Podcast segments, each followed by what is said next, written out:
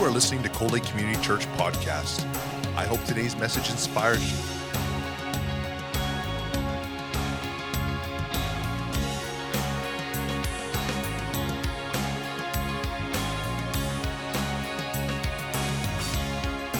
Cold Lake Community Church, a place where families come together. I've entitled the message today, The Life That I Now Live. Galatians chapter 20, or chapter 2, rather, verse 20. I have been crucified with Christ. It is no longer I who live, but Christ who lives in me.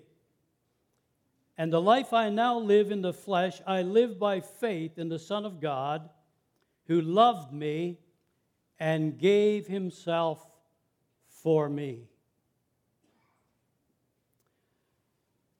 Father, I just pray that you would bless your word to our hearts today. Lord, we have the assurance from your word that it will not return void, but it will accomplish that which you purpose. And so, Lord, it's with great confidence that we stand with your word today. Many believers are feeling worthless and ashamed. And shame prevents us from having an intimacy with God. There's a difference between, between guilt and, and shame. Guilt is what takes place when a person realizes or acknowledges their wrong, their sin, and their failure. True guilt should prompt the person to want to stop what they're doing that is wrong and turn away from their sin and turn to the Lord. Satan wants us to feel guilty for sins that God has forgiven. Do you know that? The things that God has wiped clean, a, a clean slate, and the devil reminds you of some of these things that you did and some of these things that you said, and he tries to make you feel guilty for it. Isn't that something? He wants to condemn us for our past. He wants us to ignore the fact that the blood of Jesus has cleansed us from all sin. Now, we've all got a past. And uh, most of, of our past before the Lord came into our heart is not worth talking about. Isn't that right? He wants us to ignore the fact that we are new people in Christ. We talked today about being a new creation in Jesus. 2 Corinthians chapter 5 verse 18 says therefore if anyone is in Christ he's a new creation. Old things have passed away behold all things have become new. I've experienced that in my own personal life. Have you? How many people have experienced that new creation? Oh, come on. I believe there's more than that. Come on. Don't be ashamed. It's a good thing, you know. It's a good thing to have a changed life. Amen. We have a blessed assurance that we're not under condemnation. Know what the Bible says? Romans 1 8. There is therefore now no condemnation to those who are in Christ Jesus, who do not walk according to the flesh, but according to the Spirit. Do you get that? The, the, the no condemnation is for those who do not walk according to the flesh but you walk according to the Spirit. Now, we talked a while ago about strongholds. And false guilt is what Satan throws at us after the sin has been repented of and we have been forgiven.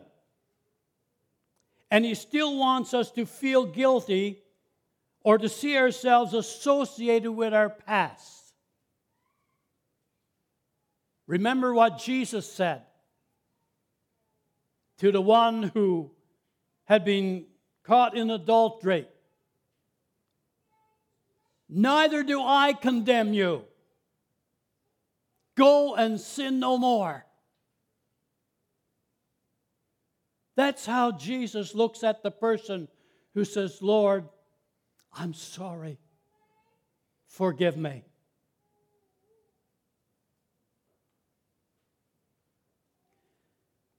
If you allow yourself to meditate upon guilt, it will turn into shame. And guilt, if not properly dealt with, turns into a stronghold called shame. Meditating on false guilt brings strongholds. And I have talked with a lot of people over my years of ministry who find it hard to forgive themselves. God has forgiven them. Their sins are gone. But the old enemy plays on their mind and they still remember that stupid thing that I did. And they relive it day after day after day. But, folks, you don't have to do that. It's a false guilt. It's a false shame. You do not have to be there. You do not have to live there. Jesus has forgiven you. If we, think, if we continue to think about our past failures, it will wear us down spiritually. And before you know it, you're losing that joy. You're losing that spiritual energy. And you just begin to fall away. You begin to drift away from what is so important. We get a distorted picture of who we really are in Christ providing, of course, that we have repented of our sin and turned to God. Shame is an imagination that must be cast down. 2 Corinthians chapter 10 verse 4 and 5 says, "For the weapons of our warfare are not carnal, but mighty through God to the pulling down of strongholds."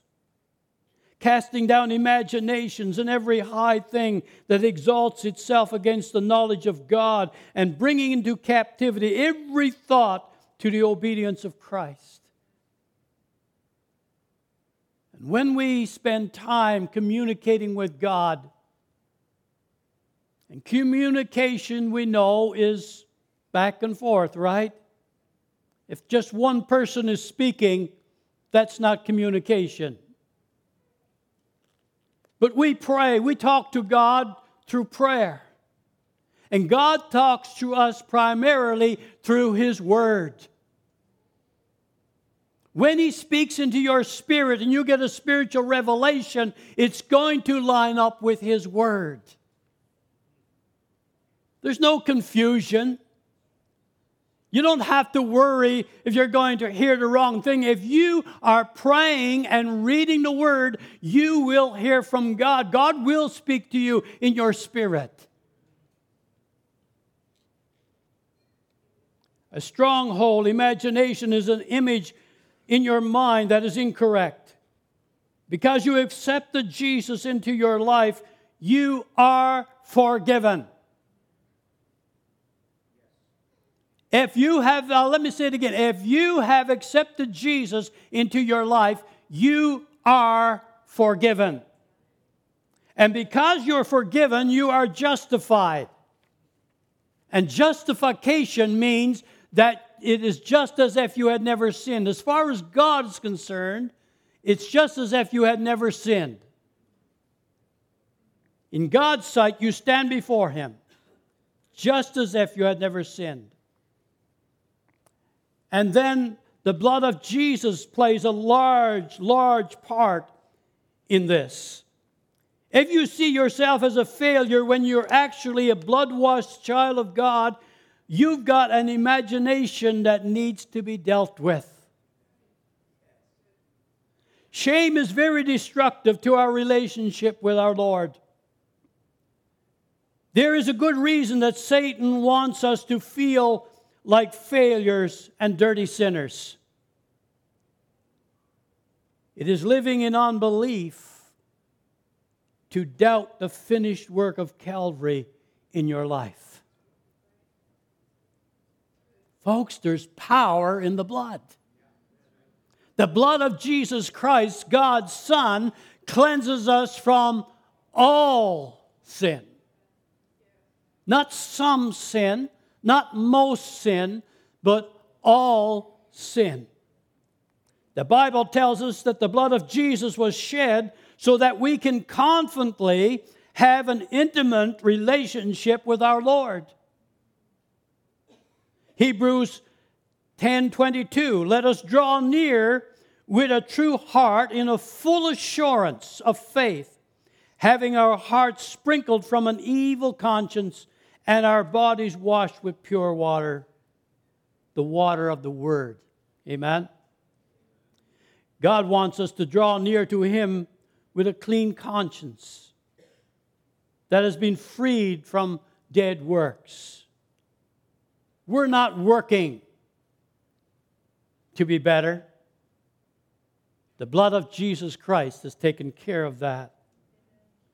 The Word of God assures us of that. We don't have to work for forgiveness.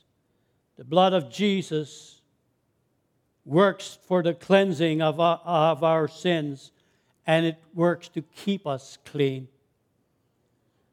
The once and for all time sacrifice has been made. Jesus paid it all. All to him I owe. Sin had left a crimson stain.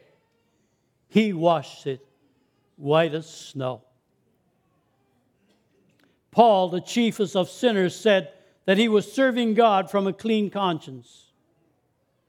In 2 Timothy 1 3, he says, I thank God whom I serve from my forefathers with a pure conscience, that without ceasing I have remembrance of thee in my prayers night and day.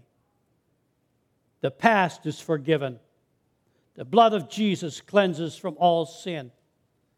I believe the word. I choose to believe the word regardless of what thought comes in my mind. Now, I don't know about you, but when I meet up with some people that knew me when I was younger, much, much younger, um, they remind me of some of the things that, that I said and some of the things that I did. But Jesus don't have any record of that. All of that stuff is gone. Worship is an intimate way of expressing our relationship with God. The Bible declares that, declares that we should approach Him with a clean conscience that has been purged from sin. Hebrews 10:2 says, "The worshippers once purged should have had no more conscience of sin." We have been purged. Now, oil people, especially if you run around work with pipes that have had oil in them, hydrocarbons in them, and you have to do work on them, you're going to get somebody to weld on the, that pipe or something. You know what it means to purge. When I worked in the oil business, we purged with nitrogen and sometimes with steam. We had those big furnaces. And when they had to be shut down, there's always a chance that maybe one of those burners were leaking natural gas. And so, before we lit up a furnace, we would purge it for at least a half an hour. We would pump steam into that thing. And then we would use a, a, a, uh, a, um, machine to check to make sure that there was no gas in that furnace before we lit a match. So if we lit a torch and there was still hydrocarbon in that, in that furnace, we could have an explosion that could rock your city. Amen? And that's what God has done. The blood of Jesus has purged us from our sin. There's no more sin. Don't let the devil beat you up. You say, but Pastor, I was doing pretty good until the middle of this past week, and I really, I really messed up. Well, you know what you got to do. You just ask God to forgive you. You know, God put a wonderful verse. I love this verse because I have to use it so many times. It's a verse that He put in there just especially for believers. He said, if we sin, he's talking to believers, and he said, if we sin, we have an advocate with the Father, Jesus Christ the righteous. Amen. And so he purges us from our sin. Any other suggestion is deception. Deception is a lie and it's the opposite of truth. And, and the Bible says, John 8 32, you shall know the truth, and the truth shall set you free. The truth of God's word that says that the one who calls upon the Lord shall be saved, that is something that can set you free. Free from a, from a guilty conscience, free from shame, because you have been washed in the blood of Jesus. It's impossible to worship God in spirit and truth if there are imaginations hanging around in your mind that are contrary to the truth. Such thoughts deny the saving power of the blood of Jesus to cleanse us from every sin. I want to give you a short version of my testimony this morning before I close. And I pray that it will encourage some of you here today to be stronger in the Lord, or maybe even for the first time to follow Jesus as your Savior. I was born into a born again Pentecostal family, the only boy of five children. A younger brother, Evan, died at the age of three months. So I grew up always wanting a brother, but never having one. The closest man I have to a brother lives in Newfoundland today. Every time I go back there, one of the first people I go to see is Eldred Williams. Our home was filled with love and honor and respect. I lived a very sheltered life for the first five years of my life. When I started school, that soon changed. The main issue for me was that my family's religion, the religious beliefs, conflicted with most of the people on the island that I grew up on. The Pentecostal church started as a mission in, on Woody Island and the full gospel message was rejected by the mainline denomination that was there.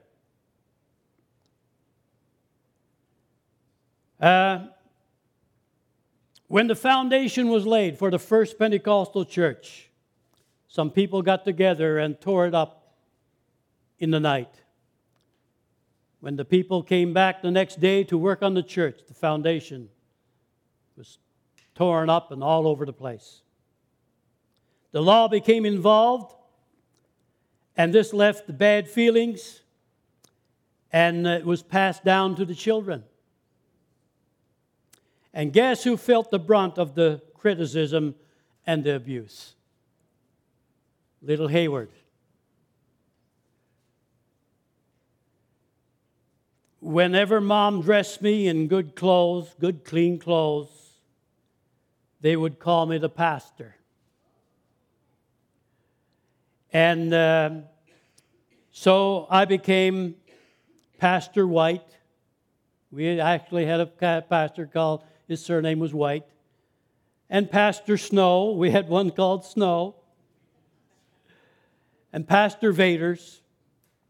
And then we had a lady pastor. And I thought, well, the teasing will be over. They won't call me her for sure. But then they called me the mission man because the mission was a more of a derogatory term. They wouldn't call it the Pentecostal church, they called it the mission. And so many of them called the pastor at the time, or whoever was pastor, the mission man or the mission woman. And so they called me the mission man. This teasing and taunting followed me throughout my early school years.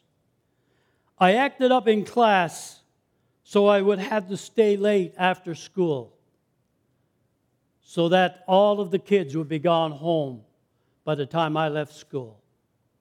I would have to stay in probably for a half an hour, sometimes an hour, because I was unruly in class. This way, I could avoid getting beat up by my schoolmates. Recess time, I would be forced to fight other kids by the bigger guys. And I soon learned that a quick punch, a quick hard punch in the stomach, took my adversary out of the fight. But I didn't like hurting people, and so I acted up some more. So I very seldom got out for recess time. Recess time was probably about a half an hour or so, but I, very, I got very few of those. Soon nobody was interested in fighting me, but I didn't like hurting people, so that's what I did. At age nine, I received Jesus into my life, and I experienced that new creation experience. A young nine year old boy, I remember the next morning getting up and walking to school I felt so clean, so light. I could hear the birds singing. Everything was so, so different. And you say at nine? Yes, at nine years of age. I believe in childhood salvation. Now, as a Christian, I couldn't fight back the kids anymore, but kids can be cruel. And a group of boys and girls surrounded me in the winter. And they said, You got to curse now, you got to swear, or we're going to strip you naked and throw you in the snowbank. And so I cursed that day. And right then and there, I gave up serving God. You see, I didn't know, I didn't understand the grace of God. I stopped God serving right there, serving God right there and then. Now I took on the role of a tough guy. And I learned to play Hawaiian, had learned to play Hawaiian guitar and acoustic guitar from the pastors that pastored our, our Pentecostal church. But now I began writing poems and songs and filthy stories for anyone who would care to listen. And soon I had a following. It was almost like a gang leader. At 14, I rededicated my life to Jesus in the United Church, in the United Church service, evening service.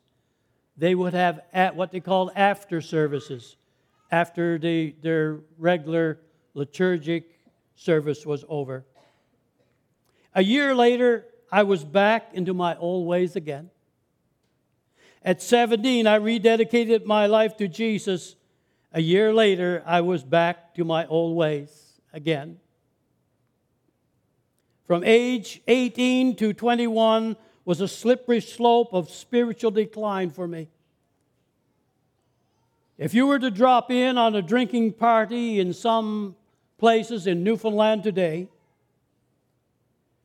you would still hear a number of the songs that I have written and the number of the stories that I made up 50 plus years ago. And you could never mention any of these things in a church. There was one incident that I can remember during my rebellious years. Looking down the barrel of a Lee Enfield 303 rifle. The magazine was full.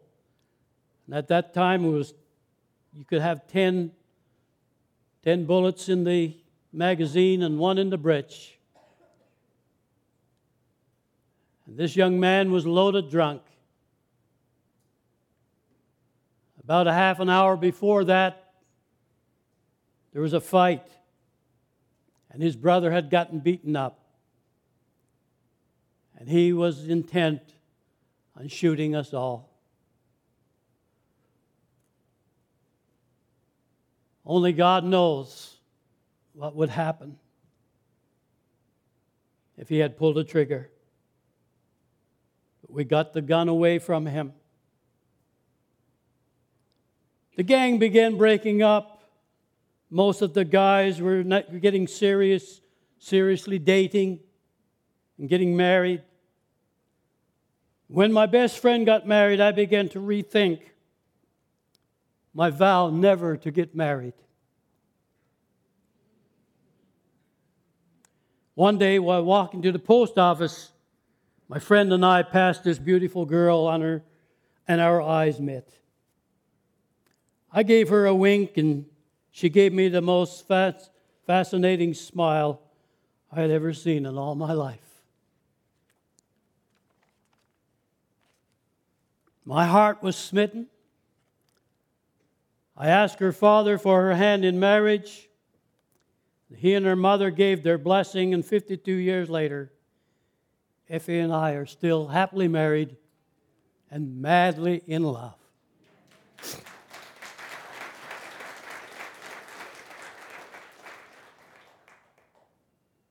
This next little part is a little hard for me to talk about. But our first year of marriage was a bit rocky. We were learning things about each other that love is blind to, you know, when you're dating. And then, Effie became a born again Christian, I was not pleased, to say the least. For the next couple of months, our home was a lion's den for Effie.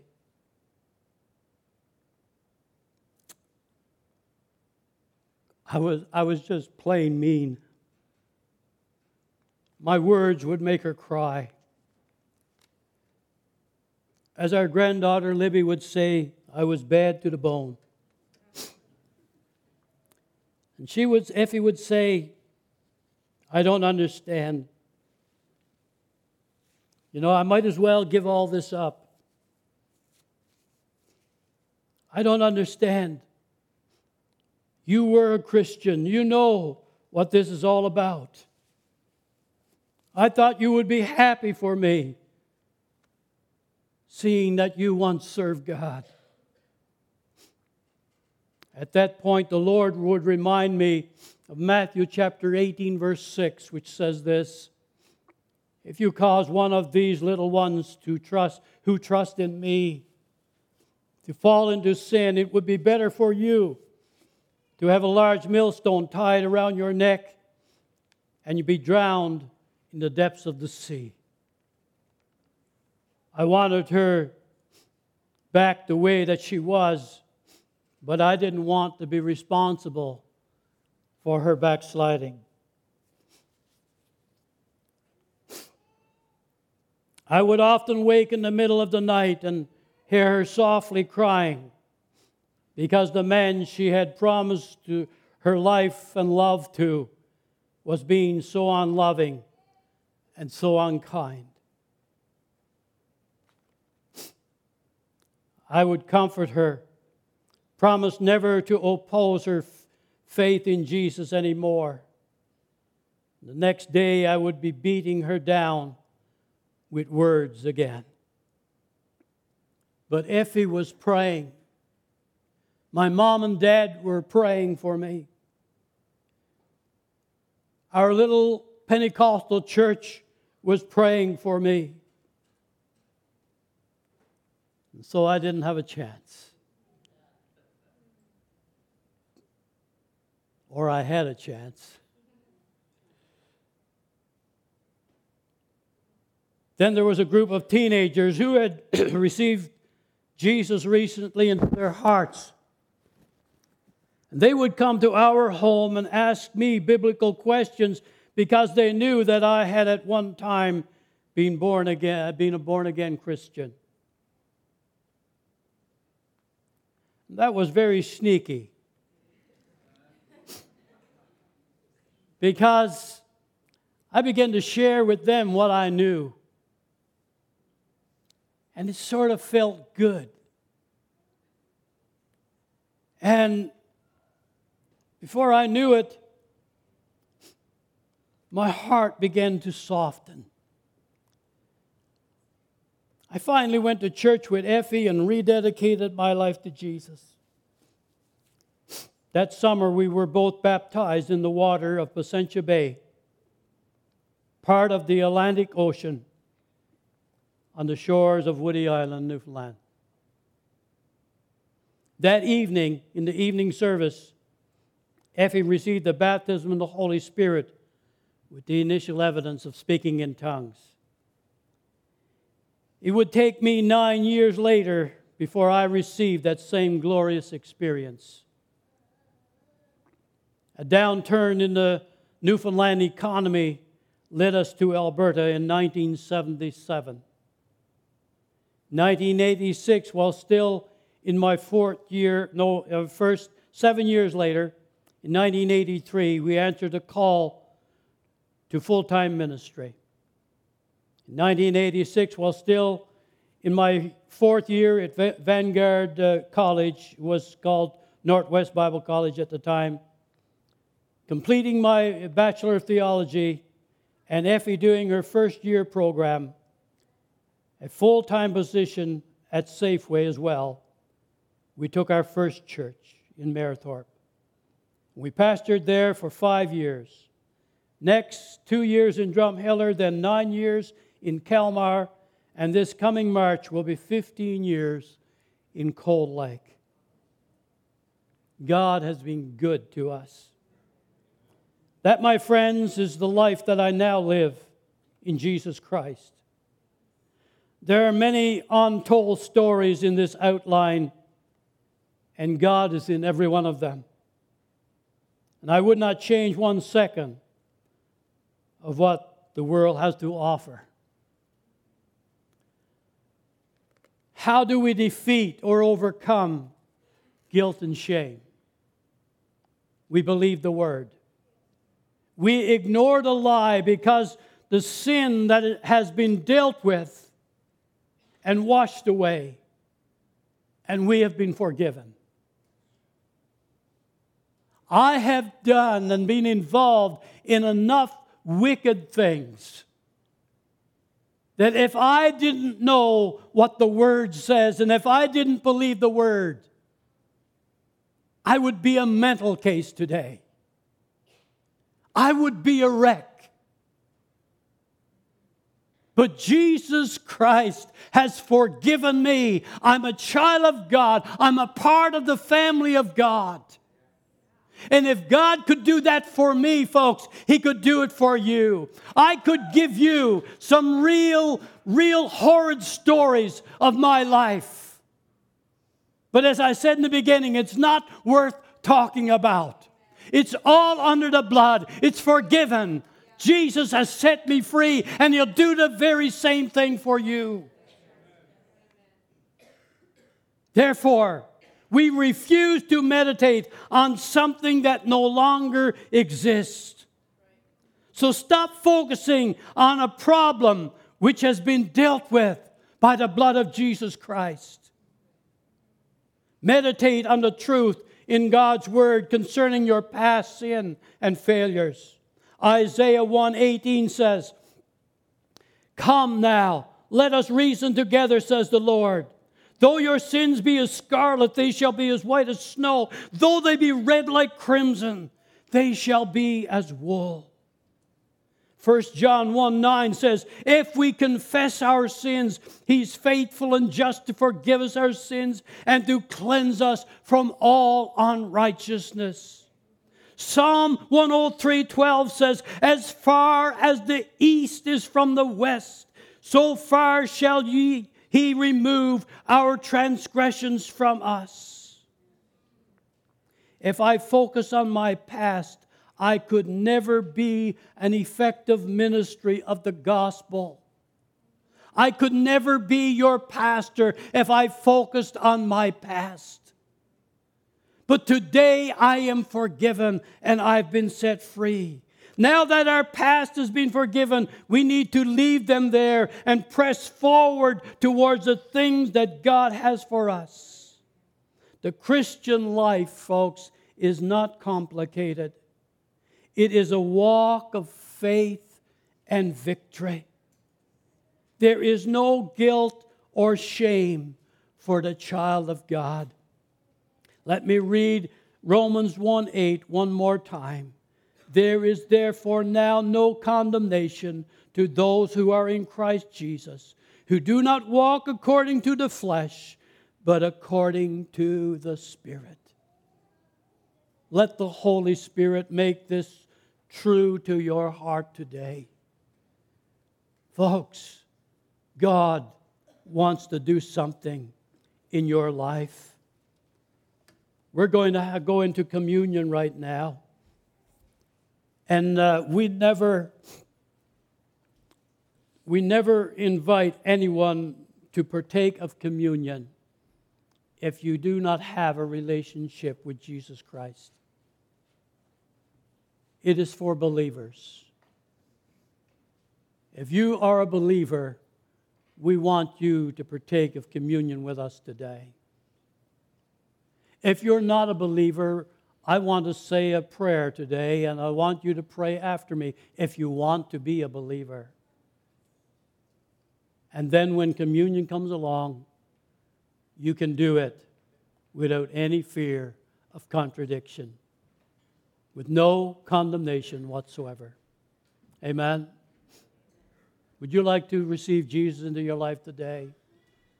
Why don't we all who know Jesus pray along? to help anyone who wants to pray that prayer for the first time. Dear Heavenly Father, I come to you. I thank you that your word says that the blood of Jesus Christ, God's Son, cleanses us from all sin. Your word also says, whoever calls on the name of the Lord shall be saved. Lord, I'm calling now. I'm a sinner. Forgive me. Wash me in your blood. Make me a part of your, your family. In Jesus' name. Thank you, Lord. If you prayed that short prayer, you are now a born again believer and you're ready to receive communion. Amen? Now, read your Bible every day. You don't have to read chapters, read verses, okay? Pray every day. You don't have to make one hour long prayers. You can pray five minute prayers, 10 minute prayers, whatever. And if you get real blessed and you feel like praying an hour, go ahead. Amen? but talk to God just like you're talking to anyone else. The only difference is when you're talking to God, we call it prayer. Amen? Praise the Lord. So, welcome to the family of God. Let us know let us know. If you've prayed that prayer, we want a record of those who give their heart to Jesus. Amen. Now I'm going to go down here. I'm going to ask. I'm going to ask those who have been uh, appointed to come and pass out the emblems. We're going to remember our Lord's life, death, and resurrection in a little while. Amen.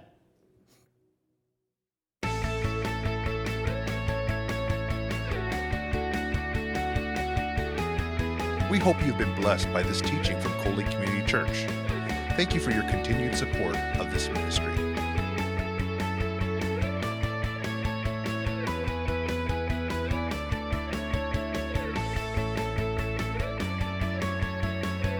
Lake Community Church, a place where families come together.